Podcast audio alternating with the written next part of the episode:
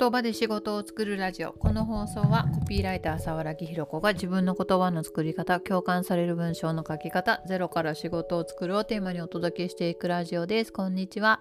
今日は何事にも中途半端だったらいけないのかっていうテーマでお話ししていきたいなと思います。えっとこの音声配信を前やってたのってあのゲストをお迎えして配信してた時だったような気がするので確か年末の11月とかぐらいから止まってた気がするんですがまたちょっといろいろ思うことを音声でもお伝えしていきたいなと思ってまあ昔のように毎日っていうわけにはいかないかもしれないんですが週に1回ぐらいは配信していきたいなと思います。どうしようかな。なんかまあ何曜日配信みたいな決めた方がうん、よかったらそれも考えたいなとは思っているんですけど、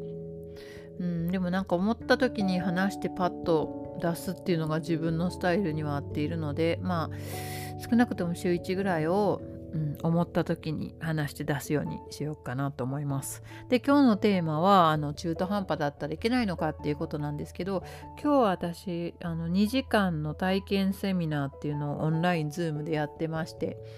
8人ぐらいの方と、えっと、初めましての方が全員だったので、えっと、お話ししてました。で、あの私のセミナー発信力を上げる言葉力体験セミナーっていうのをやっているんですけど、まあ、来られる方は、まあ、その自分の、まあ、やりたいこととかがあってそれをどう形にしていったらいいかわからないっていう方もいらっしゃいますしもう仕事としてはある程度何年かやってるけど集客がなかなかできないとか、まあ、発信してるけどうまくいかないみたいな方とかいろんな方が来られます。で今日あの一人の方がおっしゃってたことが割と印象的だったのとあとよく聞く話だなと思ったので、まあ、その方の個人的なことを話すわけにはいかないですけどあこういうことってあるなと思ったのでその話をしていきたいなと思います。であの今日いらっしゃった方もそうだし大体あのセミナーとかに56人人がいたら1人ぐらいはこういう同じようなことを言われるんですけどあの今まで仕事がなかなか一つのことが続かなかったとかあと資格を取った方がいいって聞いたから資格を取ったけど、それも活用できてない。そしてあの、まあ、そそれだけだったら別にいいと思うんですけど仕事が続かないとか資格が活用できないっていうこと自体に悩んでるわけじゃなくってあの資格を取ったのもなんかこうそれをやれば仕事になるって人から言われたからやったし今までの仕事もなんか自分がそんなにやりたいかどうかとかをそんなに考えずになんとなくの流れとかでやってきてしかも続かなかったっていうその状態というよりもそんな自分に対してなんとなくずっと自信がなかったりモヤモヤしてるみたいなことはよくよくご相談としてあります。そして多くの方がそういう状況の時に言われるのがなんかコンサルとか企業塾とか、まあ、どっかのセミナーとか行った時などにあのそんな中途半端じゃダメだよとかやりやること一つに絞らないとダメだよとか何か一つの分野で突き抜けてから次のことをやろうよみたいなことを言われてそれがずっとなんかこう喉に引っかく喉に刺さった魚の骨のように取れずにずっと苦しいみたいな話は本当によく聞きます。でそれに対して思ったことが2つあるのでその話をしていきたいなと思うんですけど1個はあの1人の人に言われた腐っときた言葉をそんなにずっとあのその魚の骨をと刺さったままにしてる必要ないのになっていうのはすごく思います。であの本当にそのコンサルにしろ企業塾にしろ言われたことがぐさっときてそれで、まあ、悔しかったりとかあのその先生とかが言うような自分になりたいと思って本気で変わろうと思ってやるんやったらいいと思うんですけどなんか言われたけど悔しいけどかといってその人が言う言うような自分になりたいわけでもないってもう思ったんだったらもう気にしなかったらいいのになっていうのはすごい思います。なんかこうめっちゃ私もあります。人に言われて、うん、ぐさっときて、ま、なんかその芯をついたっていうか芯食ったっていうか図星みたいなこと言われてうわってなってで悔しいと思ってそれでもその人の言うことが正しいっていうか、まあ、自分にとっては正しいと思うから頑張って食らいついていこうみたいな思うこともあれば、まあ、ぐさっということ来ることを言われてでもその人が言うような自分になりたいわけじゃないからもう気にしんとこうって思うか、まあ、どっちかしかない気がするのでうん傷ってぐさっときてでもその人が言うような自分になりたいわけじゃなかったらもう気にしない方がいいと思う。なんかその一個のことを突き抜けてるような自分になれなれって言われたけどなりたいわけじゃないって思いったらもう並んでいいんじゃないかなって思います。でなりたいんやったらそのなれるにはどうしたらいいかを考えたらいいと思うけどなんか結局行動できてないんだったら多分なりたくないんだろうからそれやったらもうその誰か一人に言われたことを忘れた方がいいんじゃないかな。その人の考え方っていうだけじゃないのかなと思います。いろんな考え方があるうちのワンもオブゼブに過ぎないので、ね、それが100%じゃないのでなんか100人の考え方のうちの一つかもしれないから別にそれを真に受けすぎなくてもいいんじゃないかなっていうのは一つ思います。でもう一つはあの中途半端って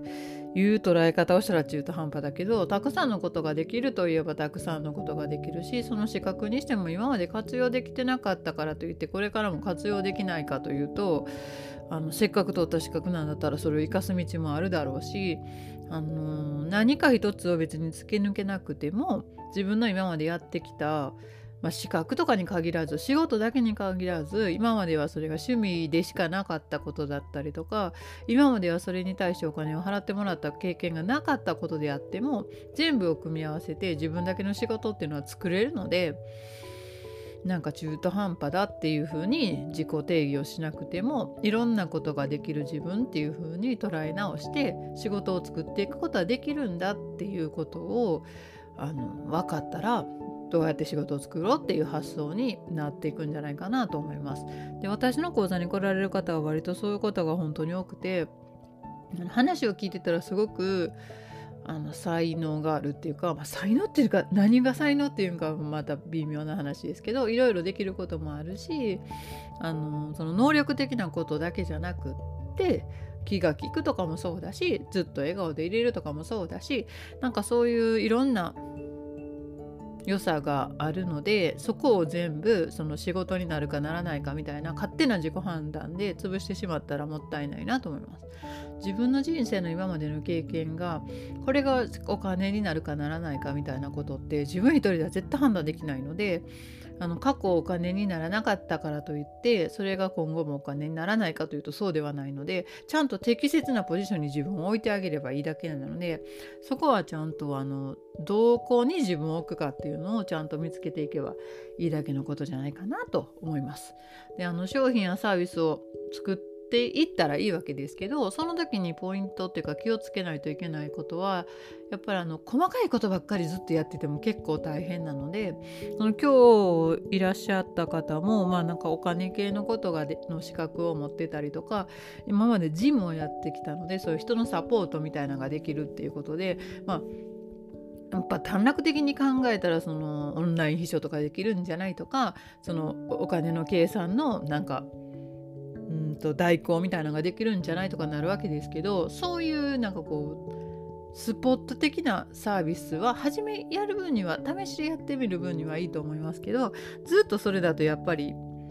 なんかこう時給のような働き方しかまたできないと思うのでちゃんと一回ガツンとした自分の大きいしっかりとした付加価値のつけれる高額のコンテンツをちゃんと作るんだっていうのをやっぱ最終ゴールにして、まあ、そのためにいろいろ試していくっていうのがいいんじゃないかなと思います。うん、なんか、うん、今日思ったのはその2つですね。誰かが言ったなんかこう自分にとってもう別に受け取らなくてもいいことをずっと喉の奥に突き刺していたらしんどいだけなのでそれは受け取るか受け取らないかを自分で決めてもういいんやったらもういいっていう風にあの違う言葉で上書きしていった方がいいんじゃないかなと思ったことと資格にしろ今までの仕事の経験にしろあの今まで活かせてこれなかったことを全部活かして仕事は作れるのであのそれは作れるんだって決めてどうやって作るかの方に意識を向けていったらいいんじゃないかなということです。でそのど仕事を自分だけで作っていく時にポイントもう一個ポイントなのが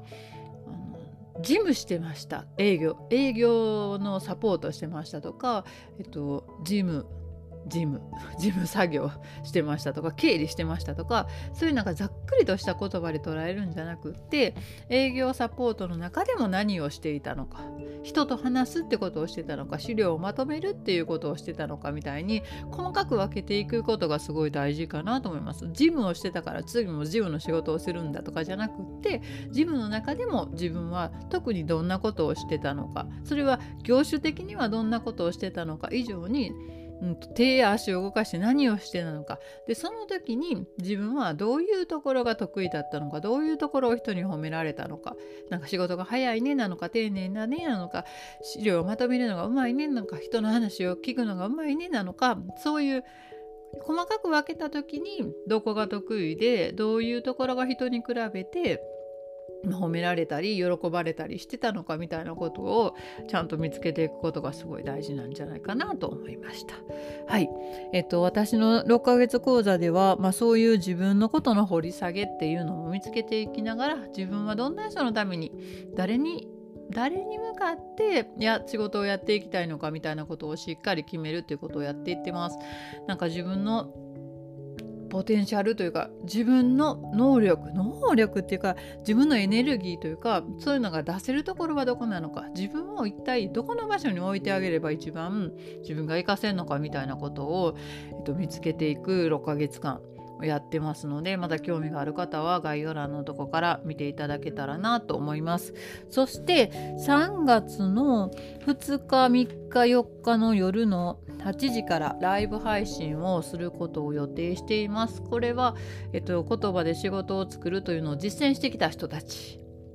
あのまあ、カウンセリングとかコーチングとかそういう、えー、言葉で説明するのが難しい、えー、仕事をどう表現してきたかみたいなことを3月2日の夜にします。で3日は、えーと、自分全くゼロからどうやって仕事を作ってきたのか今日の話にも近いようなことをします。で4日はあの専門的な知識とかがあった人が、うん、その今まで会社員として生かしてきたその知識や経験を個人の仕事になった時にどうやって転換させたのかみたいな話ができたらなと思っています。ライブ配信は Facebook と Twitter と YouTube の同時配信になります。またそれれも概要欄に載せておきますので是非チェックしてください。ではまた明日か来週か分かりませんがまた聞いてください。ありがとうございました。